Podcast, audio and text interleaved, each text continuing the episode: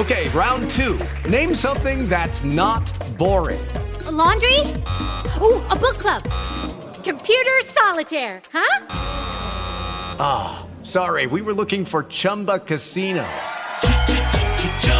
That's right. ChumbaCasino.com has over 100 casino style games. Join today and play for free for your chance to redeem some serious prizes. ChumbaCasino.com. No purchase necessary. Full prohibited by law. 18 plus terms and conditions apply. See website for details. Start and end your day with the good news. The good news with Angie Austin. Find the podcast of past shows at AngieAustinRadio.com. Now, here's Angie Austin and friends with the good news. Hi, it is Angie Austin and friends. So excited to have three of my girlfriends here who are authors, speakers, writers, Christians. What I really want to get across through the good news is the light is more powerful than the darkness. Yes. And in the aftermath of Vegas and the shooting there, don't want to mention the shooter's name, feel like they just crave that attention, uh, even, you know, um, prior to the shooting, and then Right. they want to be famous. Um, and then also just so much going on with the fires in Northern California and the number of people who've died there and the number of people missing is really astounding, which frightens me, and the homes being lost. And then also another story in the news that is going to kind of link into our first good news story is about Harvey Weinstein. And once again, we have a man who's got a lot of power, a lot of fame, a lot of money. Harvey Weinstein, Roger Ailes, who former head of Fox News, and then also uh, Bill Cosby, who still says he's innocent but not. At least in Weinstein's case, he says, I need help, and he's going off to get that. Uh, and he is no longer with his company. I want to talk about that in a minute, but I'd rather start with some good news. So, welcome. Um, let's go around the table because I often just introduce uh, the Christian uh, speakers and friends of the good news, and we, you don't hear much about them. So, Cindy, we're going to start with you. Introduce yourself and just give us like your 30 minute elevator speech of who you are. My name is uh, Cindy Marsh, and um, I am. I'm a lot of things. I'm a. I was in the corporate world for a long time and sold my business about ten years ago. I still work i- and have a small business, and I. Uh, I actually make women beautiful. Love That's what she does. Yes, She makes women beautiful. And I love it because Cindy also does a lot with her free time. Like when I'm in need, she'll say, Well, let me get out my calendar and see when I can come over to help you. I have November 7th available. And literally, it'll be like five weeks out. That's how busy she is. But she'll give you the entire day to help you. I love that. I think you've That's done that for me four times now, four or five times just in the last six And months. another one coming up. and another one. She goes, I'm going to get my calendar out because I've been moving and she's really helped me. She said someone helped her do that. Yep. And it really has helped me. Like, I mean, really helped me because you get overwhelmed. Beatrice Bruno, give us your lowdown. Well, my name is Beatrice Bruno. I'm the drill sergeant of life. Yes, you I- are. Hallelujah. hey, amen. Hallelujah is right because as I go more and more, God just shows more and more of what the drill sergeant of life is. And I help people to get over themselves, get out of their own way so they can get what they want out of life and also let go of the past because so many people are caught up in their past that they can't move forward. They let them bring them down, and I call Yes. it. I call it uh, the victim chair of life. Yes. The lazy boy. The lazy boy legs up, and Absolutely. I'm in the victim chair. I can't get out. My past is pulling me down. That's no, right. you're pulling you down. That's right. Yeah, And I, I help right. people to get past that because you know what? God has a lot for us to do, and there is no time to linger back there in the past and let that stuff just suck you right on in. Oh, That's Donna, right. Donna Hetzler, you know that. Oh, yes, absolutely. And I, uh, I'm Donna Hetzler, married my high school sweetheart, Husky, Siberian Husky lover. And we rescue Siberian Huskies. And then I founded a growing network of women called the Jericho Girls. And we want to shatter women's perception of other women in a negative way. And we want to build each other up. We want to help you grow in business and thrive in every relationship. So it's been cool to see how God has grown this, uh, yeah, this network neat. of women. It's wonderful. Yeah. And when is your uh, next event that uh, where, where I'm speaking? Actually, Oh, that you'd like the- to tell people about? Yes, I would love to. It's the Overwhelmed Conference. So if you are feeling overloaded and overwhelmed, you need to be with us. Angie's going to be speaking Overwhelmed with Hope. And she's going to give a great message about hope. And you're just going to be inspired and encouraged and not just equipped for a day. You're not going to leave there just being fluffed up, but I mean, you are going to be equipped for the whole year. So we want you to join us on November wonderful. 4th at the Embassy Suites. In the Excellent. Tech Center. And feel free, you can email me, Angie Austin News at gmail.com if you want any more information as well. All right. Uh, I have to say, you're the best smelling guest I've ever had on the Good News. What, the- Jennifer. what are you wearing, Wow, girl? You smell good. It's euphoria. Euphoria. Euphoria. Wow. Makes me feel really good. I'm happier now that you've entered the room. All right, Jennifer Bishop, give us your lowdown. You were one of my first friends I made when I moved back in around the year 2000, 2001. Yeah. Aw, I, you know, I just I feel so blessed and honored to be a part of this group, and you know, um, crazy morning. I think you know we all have those crazy mornings, and this is such a grounding place for me. It's such Tell a about place you. of love. So I've been married 27 years. Oh my gosh, I cannot believe that. was right. God is so good. Yes, just just to be married that long, God is so good, right? Yeah. yeah. But um, my husband was diagnosed in 2001 with ALS or Lou Gehrig's disease, and they told him he had two to five years to live. They said, get your affairs in order. Yep. Don't And- plan anything more than three months in advance because you'll probably be in a wheelchair. And it has Hmm. been quite a an adventure. I'll say. Still alive, still walking, still, Still talking, still eating, not on a respirator. No, he um, he actually made a big turn about eight years ago. We found something that um, in the natural realm that helped us tremendously, and it has changed our life both physically and financially. And so, um, I, I just feel blessed and honored to be a part of the journey of life with my husband Stephen and. eh, For those of us that have been married for a while, you know, it, it is a journey. yeah, it is, isn't it? It certainly is. An experience. My- Isn't my- it? It's such an experience. My husband is a character, and he's so stressed out with it. Um, he's so stressed out, you know, with his startup and all, and he gets so short with me and the kids, and I'll just be like, "Really? Is it that bad at work? Mm-hmm. You're gonna?" I go, "You snap at them. That's bad. You're gonna snap at me? Like I have been here for you. Who has your back? Like we are a team. I am the last person you should snap at. Look at me. I am your teammate." and then he he pretty much comes around. It's funny too because he'll be like all ornery for like five minutes. Like you got okay. Can I give you one example before we get to good news? Uh-huh. All right. So he has to take the kids two nights a week to swim team practice. We have choir, we have training, we have pitching, we have volleyball, we have dance, we have a tutor, and we have a um a, a, choir. I did choir. Oh, it's a talent contest. The girls are dancing in that. Okay, And that's she's about- only got three kids. that's kids. about seven things, right? So I have about five of those tonight. So two nights a week, he helps me with two things, right? Okay. I put it in his calendar. It's in his calendar. It repeats. He's invited. He accepts. It has two, two, two alerts. Alert, alert. It'll say in his email. Get your "You are-" kids. then I set an alarm on his phone. Say, don't forget, you're going to be taking the, the kids tonight. Don't forget right? the kids. Wait, there's more. I mm. sent two texts that day. One said, remember, you are taking the kids. This is the time. This is the time you leave the house. Hmm. Later on, remember. Then he comes home, sits in the driveway for like 45 minutes on the phone with a business call. Walks in, he's got five minutes to eat. I shove a burrito in front of him and I'm like, swallow that burrito and get to swim team practice.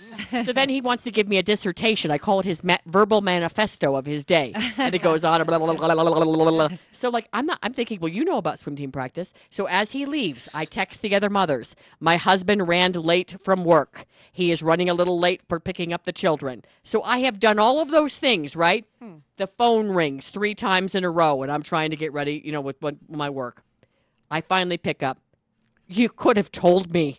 Oh, no. of swim team practice. Why didn't you say something? I almost fell out of my chair. I said, You mean the alarm, the two alerts, the calendar notification, and the two texts weren't enough? And then I go, Remember what you said about finger pointers? Oh. oh. Silence. All right, we'll talk later. when you point that one finger, there's three more oh, The- pointing and my, back my at daughter, you. she goes, "Oh my gosh, Dad's a total finger pointer." He says there'll be a finger pointer, and he's like totally a finger pointer. Okay, Too funny. is that a husband thing? It, it, Wait, you is that- know, is it a they husband help, thing? They help us grow. Oh, Cindy, your husband like ran a huge company. Is it, is it a husband thing? Angie, I'm just going to tell you, I'm still on honeymoon bliss, and I hope it lasts for eternity. Ever, forever. I am Well, right dying there. here. All I I'm am saying is dying just remind him once in a while. Oh, that I helps. Yeah, exactly, Dave. Like, Give what's him my little problem? help. All Yeah. he needs is a little help. Oh, I, I almost fell out. Of, Husband answer. I almost fell out of my chair when he said that. Couldn't you tell me? But couldn't you remind me? But I'm like, okay, all right then. All right, I'll get better at that. Sorry, honey. But anyway, usually that he comes back later and he says he's sorry. All right, so I have a good news story, and this has to do with girl power. Since we're going to be talking about Harvey Weinstein and how mad I am that this, for decades, continued with this man sexually harassing women, I want to focus on. Uh, a 130 pound high school linebacker, but there's more to it than the fact that she All right. is now. only 130 pounds. Here we go. The Brandywine Bulldogs in Wilmington, Delaware have one of the most unlikely football players in America today. And not just because this guy is so little, but because this guy is a girl. I knew that I wanted to play football and I knew that I wanted to start on varsity and nothing stood in the way from it.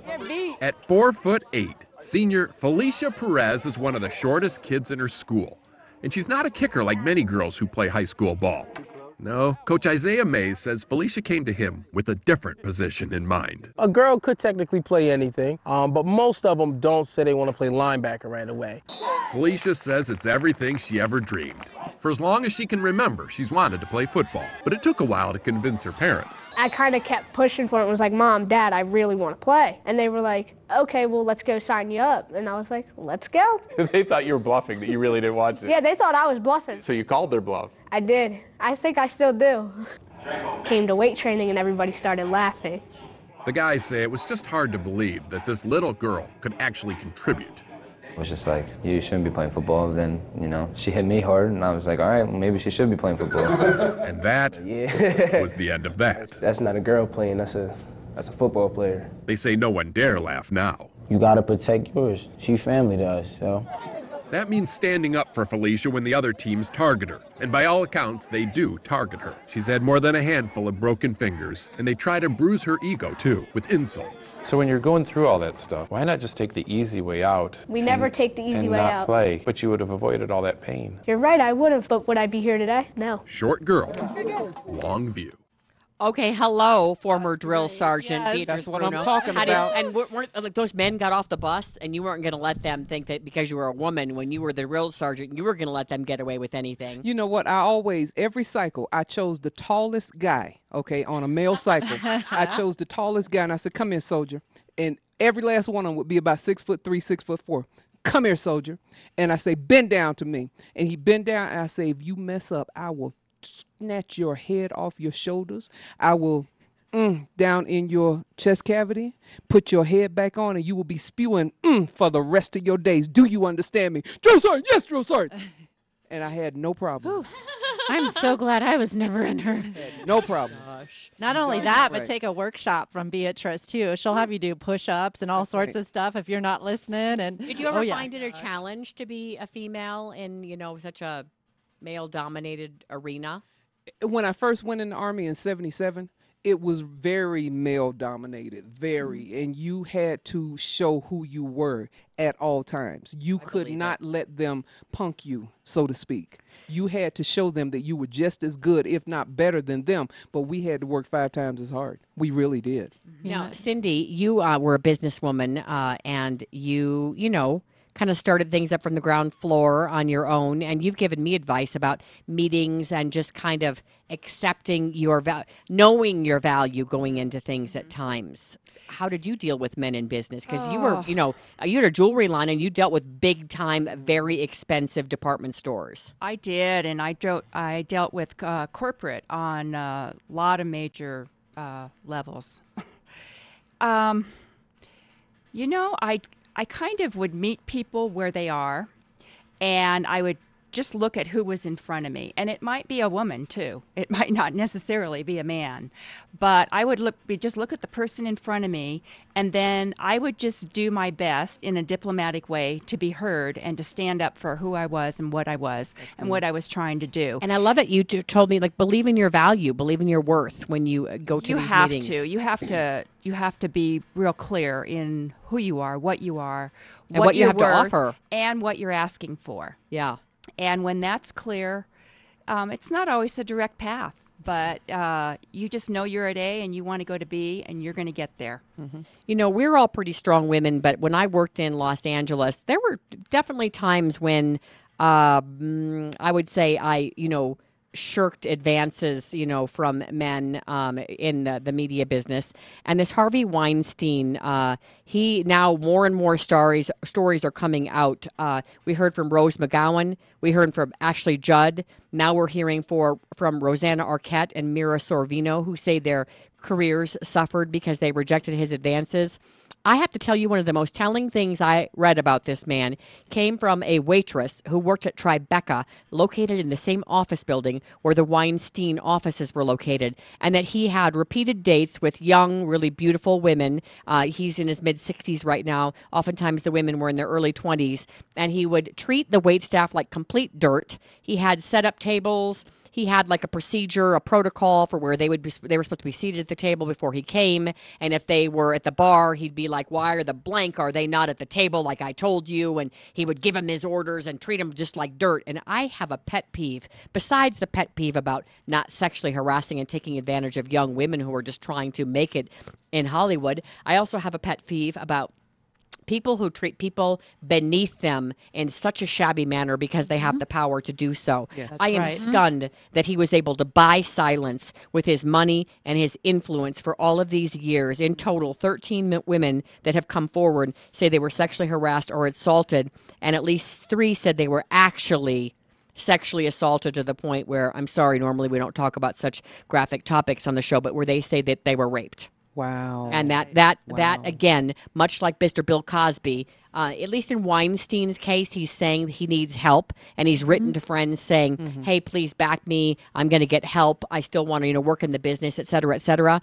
Can you guys believe how long he was able to purchase silence and also how many big stars, because their pocketbook was attached to this man, stayed quiet? Even the women who's, uh, you know, would be adversely impacted if they turned him in themselves or rejected his advances themselves. And think about all. Oh, and by the way, Donna Karan, big time designer, Yep. is blaming some of the women. Says we need to we need to look at how we dress and how we conduct ourselves. Oh, Come on, a girl in her twenties up against a Bill Cosby, up against a Harvey That's right. Weinstein, up against a Roger Ailes. I mean, come on, that's a really difficult position to put your daughter just out of college or you know, you know, just out of high school into with some powerful, influential man that she believes no one will believe her and everyone will, will believe him. Well, and often they, they tell you, you, you no one will believe you. and That's yeah, right. and a lot of these girls told their friends, and their friends are like, "Oh yeah, she told me right away what yeah, happened." Yeah, but but they have such influence that they use that power and influence over To people. silence you. Right. And I mean it it's what happens with teachers or you know it, it's like wrong is wrong is wrong. And you hope that when we are raising kids that we teach them you know go to the principal go to, but a lot of times they're part of the problem. Look at all these uh, these settlements he had. I mean, wouldn't someone say to him, "Dude, you paid off a lot of women. Like, Yes. could you knock it off?" Yeah. Somebody. Yeah. There's a problem here. You know, I, I, I think also that it- unfortunately, we aren't teaching our young women to have higher self esteem. Mm-hmm. and to value themselves Yes. for more than their short Yes. skirt or their booty exactly. shorts. Mm-hmm. Exactly. And when they go into situations like this, mm-hmm. you know, they look at the situation and say, okay, well, the only way I'm going to make it is if I do A, B, or C. Let me go ahead and do A. That way I'll get my name out there and I can be who I want to be. And mm-hmm. so after that, I won't have to do these things. But we've got to nip that in the bud from the beginning and let them know Build their how precious self-esteem. they Yeah, are How precious, they're before. like a diamond. That they're Yeah. important. and our young men. I, I, I have a son, and teaching true. women are not objects, just objects. And uh, uh, our son, he's 19 and he's a Marine reservist and he's in college, and he's like, I want to have a relationship with a girl. I don't want to just have sex. That- I don't want to have. That is the most like loved boy in the United States of America. But I he mean, he was doesn't brought up in like that. an egg carton of love, never to be broken. But he doesn't feel that. He and he uh, like if he ever heard this, I'm sure he'd be petrified because he, you know, he has a reputation. To, but Yeah. but He's a big muscular marine. Oh, yeah, But I remember when he told you about how he wanted to have his first kiss. I know, I probably shouldn't say that now. I know he's gonna. Be, He's like, Mom. But well, but we I have to do say, need to we raise our have to let our girls know that they're more valuable than their, Yes. their booty shorts. That they're more valuable than how they look in makeup. They're more valuable than how many likes they get on Facebook. I was shopping with my girls yesterday, saw a really cute pair, pair- pair of shorts on like Mm-hmm. clearance sale, and I went, "Oh, these are cute." And I held them up and I turned them around. I said, "Oh no, Hope, those are too short. We don't wear shorts like That's that." right. And I That's put them back on the rack. I love how you say that, Angie. we we, don't. don't. Yeah, we because don't. then it's not you. Yeah, that's yeah, we don't. All right. Uh, again, our women's conference. Yes, Overwhelm Conference, November 4th. Find us on Facebook. Beatrice, your website. DrillSergeantOfLife.com. Cindy Marsh, love you. Love your you, Angie. website. Livingyourpotential.com. livingyourpotential.com. And then you can find out about what Jen and Stephen also uh, do for his health as well. You can find that out at her website. I take the same thing Jen takes. We'll be right back. Good news of Jesus for you in high definition radio and streaming at 670kltt.com. This is KLTT Commerce City, Denver. Hey, it's Angie. All right, a great, beautiful fall getaway. The elk, the colors, parties, kids' activities, and it's reasonably priced. Where YMCA the Rockies, uh, Snow Mountain Ranch, and also the Estes Park location. Uh, they've got some fall activities going on. There's going to be a Halloween party on October 28th if you want to plan ahead.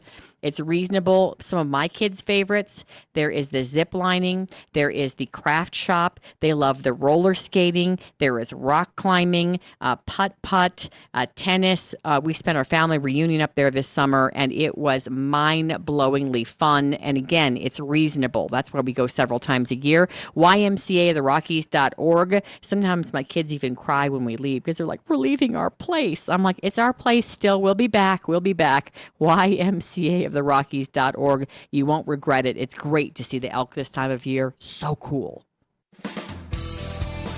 Angie Austin here, being joined by the host of Rush to Reason, one of them, Dan Muir. Welcome, Dan. Hey, Angie, great to be back on with you. All right, we have some serious stories about the Las Vegas shooter targeting aviation fuel tanks. Uh, we have a much lighter story about I have seen butterflies everywhere lately in our neck of the woods. You and I work for one of the same stations, and uh, I mean, I have taken at least three videos of more than 50 butterflies like on a bush, and it is so exciting to me. I, I think it's magical. But I want to start with your story about North Korean workers prepping food going to U.S. stores. Are you Wait, you have to give me the lowdown on this because that sounds extremely dangerous to me. If it if the headline is as it reads, explain. Well, at first I thought the same thing. I thought, wow, do we really want people from North Korea preparing our food? But it's really not the, the fact that they could endanger our food supply. It's more the fact that they're being used as slave labor and we're the ones benefiting from it. Not only us, but so is Kim Jong Un, you know, the leader of North Korea. Evidently, what they do is they they they um, uh, have these North Korean workers go to China, process food as basically slave labor, and then China pays the North Koreans 70% of the wages.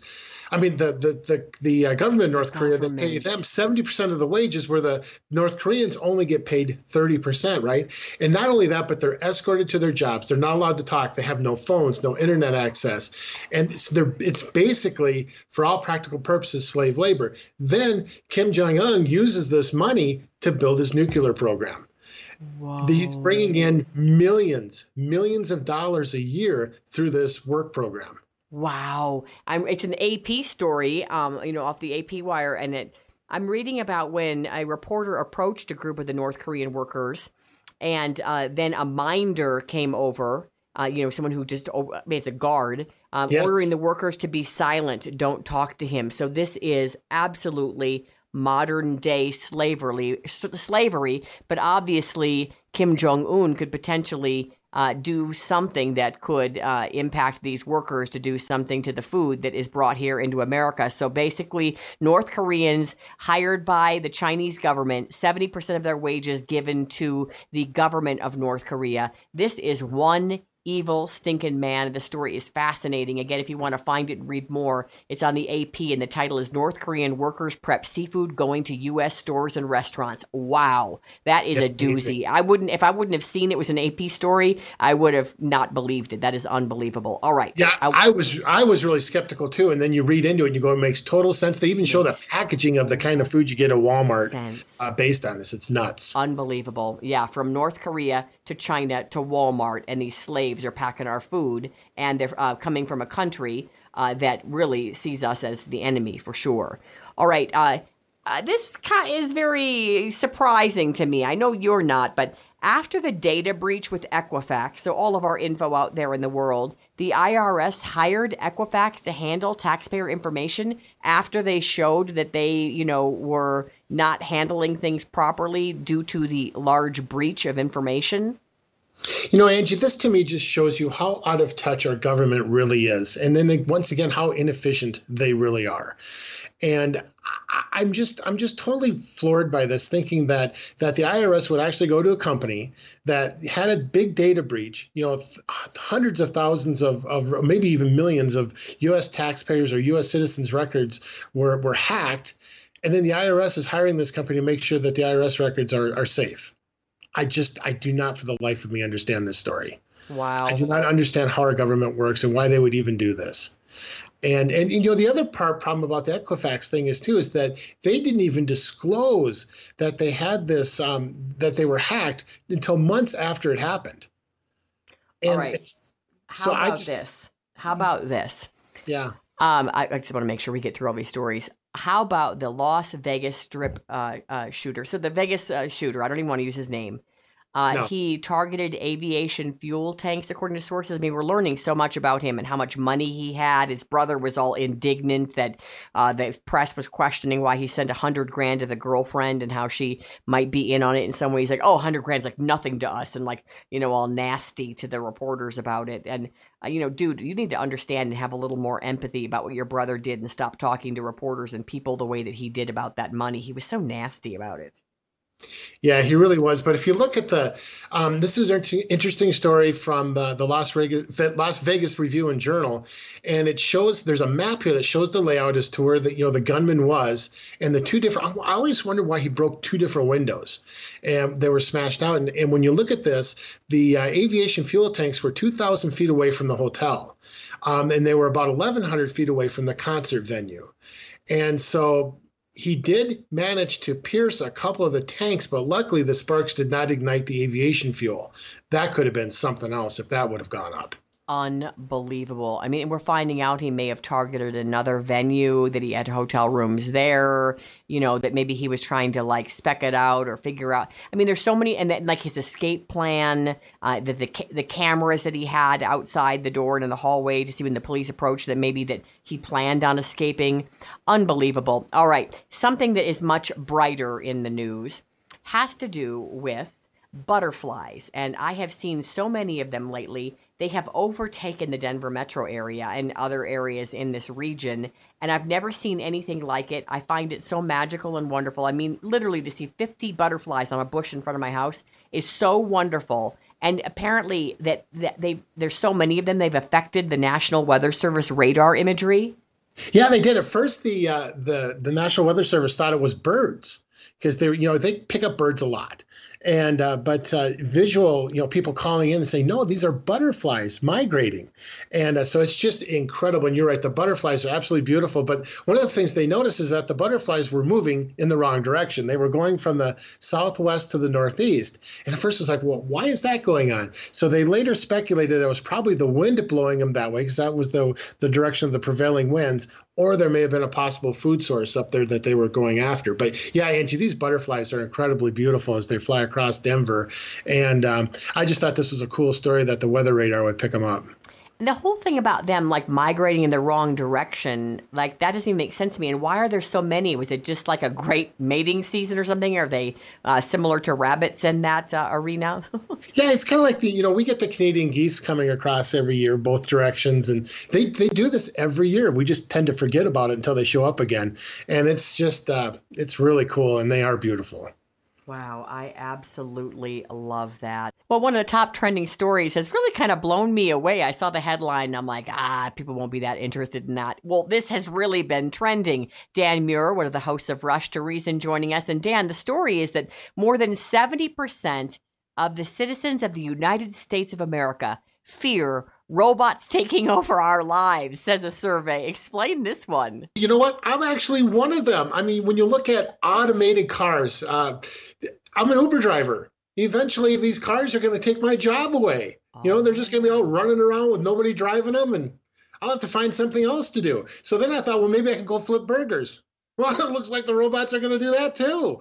I, I don't know what are we what are we going to do once these robots all take over? Well, you also are a radio host, and obviously, a robot cannot actually disseminate their opinion like you do on the radio. So that's one job that's safe. And now, in terms of the cars and the Uber, that is a very interesting thought because I know you do that on the side. You're a family man with four kids, and you work two jobs in order to support your family, and you drive all night long some nights, and uh, Wow, I didn't even think about that. And now I know what one state, Oregon, you and I have talked about how they say no phones in the front seat. And you say that also impacts your ability to work as an Uber driver. Well, absolutely. I mean, if they follow that, you know, law to the letter of the law, there's there's absolutely no way you could be an Uber or Lyft driver in the state of Oregon and comply with the law. Wow. And so I, I, I really think once again I'll go back to this. I really think it was the taxi unions uh, that were really pushing that law in Oregon to shut us down. That is interesting. Okay, so in terms of a robots taking over, I have noticed a lot more kiosks at the fast food places, and I have to tell you, I am a people person. Even though sometimes these kids mess up my order or whatever, whenever I chat with them and say like, "Well, that's an interesting tattoo. What does that mean?" And I'm, I mean, it's not always a tattoo, but or how I like your piercing. No, um, there was a boy in the uh, uh, do the, the cashier. Now we know him at McDonald's, and we don't go a lot, but when we do, my kids ask about his cross and ask if he was a Christian, and he said yes. And now we chat with him every time we go through. Another kid knows I'm in the news business, and he'll ask me about the news headlines. Another girl's super pretty, and every time I go through, I was like, "You're still pretty today," you know. And she giggles. She and then the kids, you always say that to her, mommy. Like I just, I don't know. I like people. Well, you know, Angie, that that's so important. That personal touch is really important. But as I watch this younger generation, as you mentioned, I drive for Uber and Lyft. They are really detaching. They, get in the back of the car. Really? They they barely say hello. Really? And they're on their device the whole time I'm taking them to where they're going. By the next time they look up out of the car is when they've arrived. Oh, that's really sad. They don't even like speak with you. No, for the most part, they don't. And they, not only that, but they don't even pay attention to where they're going. They know nothing of their surroundings. It's just simply a means to get from point A to point B. Wow. And do you eh, do you attempt to engage in any conversation with them? Well, you do, you know, at first, but if they're not really wanting to engage, you know, you, you don't want to be, you know, rude, so to speak. So you just you just let it let it let it slide. Wow, you are one of the most uh, people-oriented, engaging people I know. So I can't imagine. I just assumed you chatted with all these people, but here you are. They're in their phone the whole time they're in the car. I imagined all these interesting conversations, but apparently that's not the case in many cases, especially with the millennials. That is wild. All right, Dan, where do we find you? Hey, you can find me and John Rush at rushtoreason.com or Twitter at rushtoreason. Thank you, friend. Thanks, Angie. Author, speaker, movie maker Jim Stovall joining us. Jim is the president of the Narrative Television Network, and he's also written over 40 books, including The Ultimate Gift. Welcome, Jim. Great to be back with you, Angie. Jim joins us once a week to talk about his uh, Winner's Wisdom column. And this week, uh, he's talking about rules, law, and order. So, what are you teaching us this week, Jim? Well, rules and laws are put in place for the minority of people. You know, most people would be absolutely fine if there were very few, if any, rules and laws.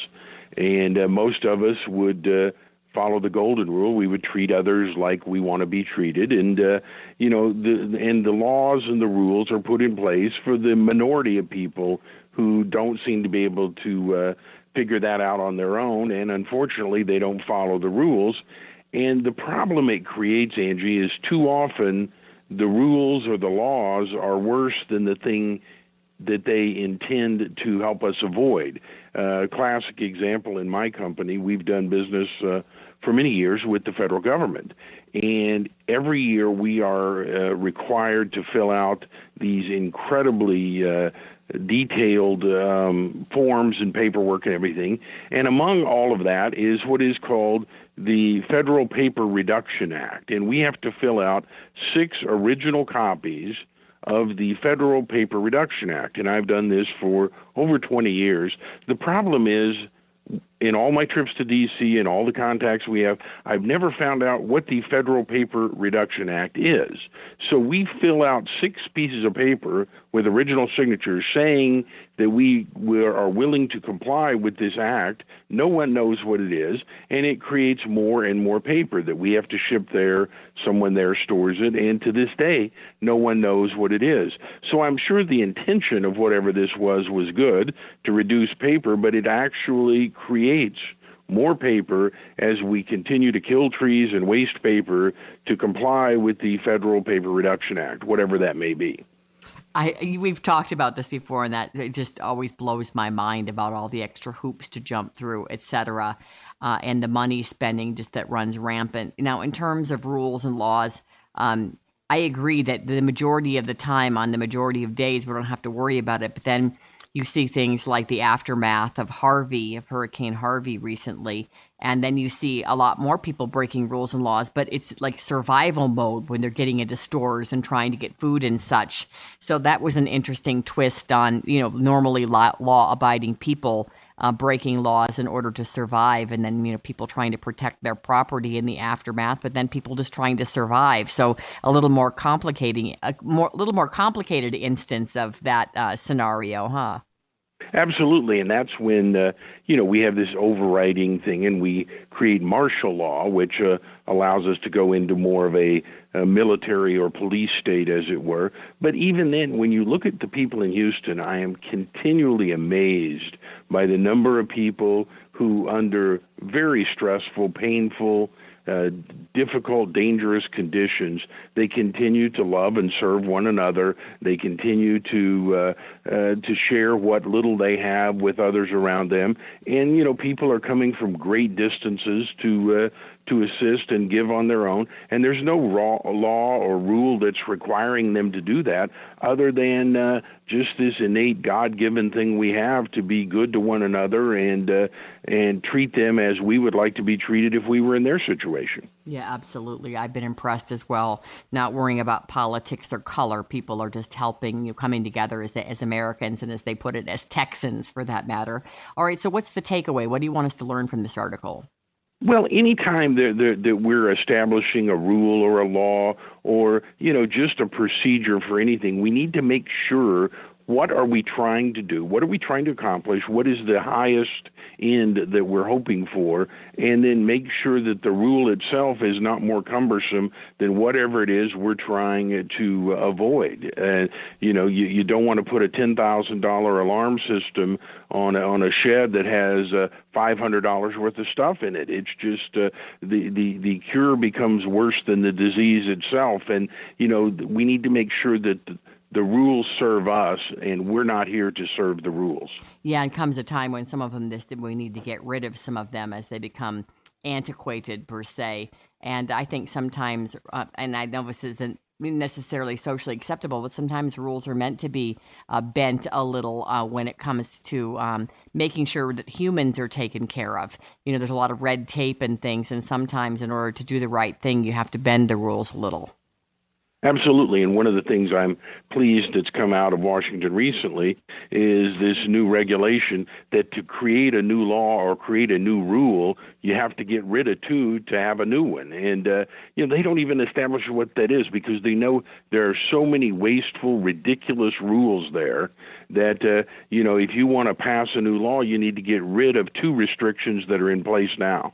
And uh, we need to get rid of this because, uh, you know, we started our original Constitution on uh, basically one sheet of paper, and now it would take a semi tractor trailer to have all the laws that we've passed in Washington. And we just don't need that many if we're just going to treat others as we would like to be treated and uh, and respect one another and love one another and uh, you know let Houston be our example.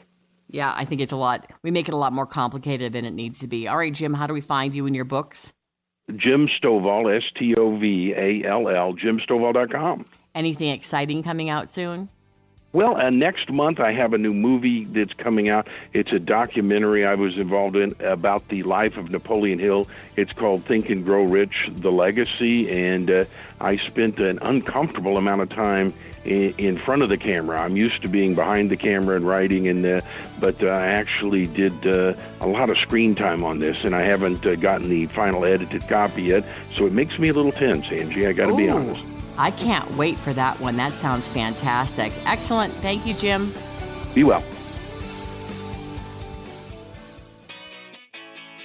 Right, Angie Austin here along with Adam. Adam is an ambassador with ARC, and when you shop at ARC, it helps the ambassadors. They help people in our community. Every dollar you spend helps, and everything you donate helps. ARC is a tremendous benefit to people with intellectual and developmental disabilities. Now, there's a Saturday sale. Most items half off. If I'm a senior, 55 and over, on Tuesdays, most items are half off. How do we find out about that? arcthrift.org. How about if I want to donate? Where do I donate? 303 238 Jane. You call them and they'll pick up whatever you need furniture, small, big, Medium. um, yep, absolutely. A small, big, medium. They'll bring the truck right on over. What's yes, the ma'am. number? 303 238 Jane. Yeah, they bring a truck right to your house. 303 238 Jane. Yes, ma'am. 303 238 Jane. ArcThrift.org. Does uh, ARC make you feel special? Oh, yeah, absolutely. I thought so. You are special. ArcThrift.org. As are you, ma'am. As are you. Thank you. Do you love working for ARC? I love ARC. Childhood obesity isn't just your child's problem. I couldn't agree more. Arlene Pelicane, uh, she's the author of several books, including 31 Days to Becoming a Happy Mom and Having Healthy Kids Makes Us Happy. Welcome, Arlene. Thanks so much for having me. Yeah, I saw that headline on the U.S. News and World Report the other day, and I thought, you know what? So many times we look at our child, whether they have an obesity problem, ADD, something else, and sometimes we say, like, well, that's, I guess, how it is. It's that's just how it is. But to realize, wait a minute, that's my problem. I'm the parent. That's my problem too, and not to overown it, but to do something about it. All right, that makes sense. Don't overown it, but do something about it. And Arlene, I have to say, I'm not being a judger because you know I, I had heavy parents when I was little. My dad is not heavy now. He weighs about 125 or 130 pounds, and he Yeah. works out. He's in his 80s and he's very active. Uh, but Yeah. he got type 2 diabetes, so did my mom, and they really tried to take control of, he really tried to take control of Yes. his health. My mom, not so much. It's the doctor's fault that they don't give the right pills or this doesn't work. And I always say, well, you know, part of this is in your, your control, you know. And with that said, I don't know that I necessarily learned good eating habits from, um, you know, m- my childhood. However, Yeah. I've uh, ad- adopted them, and I've never gotten over a certain weight myself. I've never been considered like obese. I've really tried to watch what I eat. But when, okay, here's my judging part. When I watch The Biggest Loser. And I, Yeah. in the past, have seen parents that weigh three and four hundred pounds crying because their kid's getting bullied, saying, "I feel guilty because I feel like I've led my child down the obesity path." You have. Yeah. And I'm sad to say that, but it's true. If you weigh 400 pounds and your child is overweight, there's a good chance that you have shown them bad eating habits. And everyone's going to say there are medical reasons people are overweight. I know there are. But in a lot of cases, it's just plain parents teaching their kids bad eating habits and not exercising with them. Yeah, because the truth is they replicate what we are, what we Yes. do, and all these things. And so sometimes that motivation is simply, I can't do it for myself, but I will do it for my child. Yep. So a few of those ideas are, you know, let's say if there's one or two people in the family that are struggling with weight, that everyone in the family, let's say there's five people in the family, they'd get on the same page and they'd say, you know what? Let's exercise once a week together. Or let's say let's take out the soda out of our diet. Even if there are some kids in your family that can woo chug down the soda and nothing happens to them but that as a family you can adopt a few you don't have to go crazy but a few simple habits to help each other. I think that is so healthy. And what a that's going to be healthy for all the kids too. Yes, what a good point to treat everyone alike. So you've got the skinny kid and maybe a chunky kid. And so you take the pop away from everyone and you say, everyone can benefit from this family getting healthier. We recently lost a family member who was in 30s, in his 30s to cancer. And so it's Yeah. really hit my husband hard. They're very close. And so he Mm. started eating much more healthy, uh, like I do. And so now we are eating more like as a family. So why not take the soda away from everyone Yeah. and not just give it to the skinny kid because then the poor chunky kid feels left Right. out and really the skinny kid isn't benefiting from the soda either. It's totally true. Yeah, and if you eat together meal times as a family, that's going to help because a lot of times if you're grabbing fast food, if you're grabbing one kid is eating, another kid's eating, they're just kind of grazing in the kitchen, it tends to not be that healthy. So even gathering together as a family uh, for meals as often as you can, treating everyone alike, trying to clean up that diet for everybody, making an exercise time together, you know, whether it's riding bikes together, shooting hoops together, doing something out there together, that's going to help kids uh, to, to from this day forward, you know, so we can't bemoan what has happened in the past, but from this day forward, how can you help your child kind of to beat that obesity? And then guess what? Your family gets a lot stronger as a result as you rally around that child. Yeah, I often say to my kids, we're athletes in this family. And even though dad's the athlete, I just walk, but they see me That's so walk during every baseball practice. They see me walk during every, Oh. around the pool at swim team practice, during every one of their practices. Oh, how they funny. see me getting in my 10,000 steps. I love that. I know I'm so not an athlete. I like fall and, and don't put any wheels under my feet or anything like that, but I love that. I could pretend I'm an athlete. yes, I said we're athletes in our family. We have muscles. We're not skinny. We're muscular. We're strong. It's That's just, awesome. it- it's funny that um, you know that then they they have put on some of their elementary school you know uh, documents that oh they're going to write about their family. My mommy's good at walking and eating apples. Those are what they say. Yeah. Thank you. Thank you. I love that. Uh, the last tip I would give is focus on what you can eat instead of what you can't eat. Because a lot of times when you think of all the things you can't eat, it's like, oh, bummer, we can't eat that anymore. But to think, okay, what can we eat? And there's a whole lot you can eat. So get those apples out. Be more like Angie Austin. And those uh, nuts. I mean, don't overlook nuts. It's the most delicious Yeah. treat. Oh my goodness. All right, Yeah. Arlene, where do we find you? It's 31 Days to Becoming a Happy Mom at arlenepelicane.com. Thank you, friend. Thank you so much, Angie. Thanks for listening to The Good News with Angie Austin. Find the podcast of past shows at angieaustinradio.com. With the Lucky Land slots, you can get lucky just about anywhere. This is your captain speaking. Uh, we've got clear runway and the weather's fine, but we're just going to circle up here a while and uh, get lucky. No, no, nothing like that. It's just these cash prizes add up quick. So I suggest you sit back, keep your tray table upright, and start getting lucky. Play for free at LuckyLandSlots.com. Are you feeling lucky? No purchase necessary. Void where prohibited by law. 18 plus terms and conditions apply. See website for details.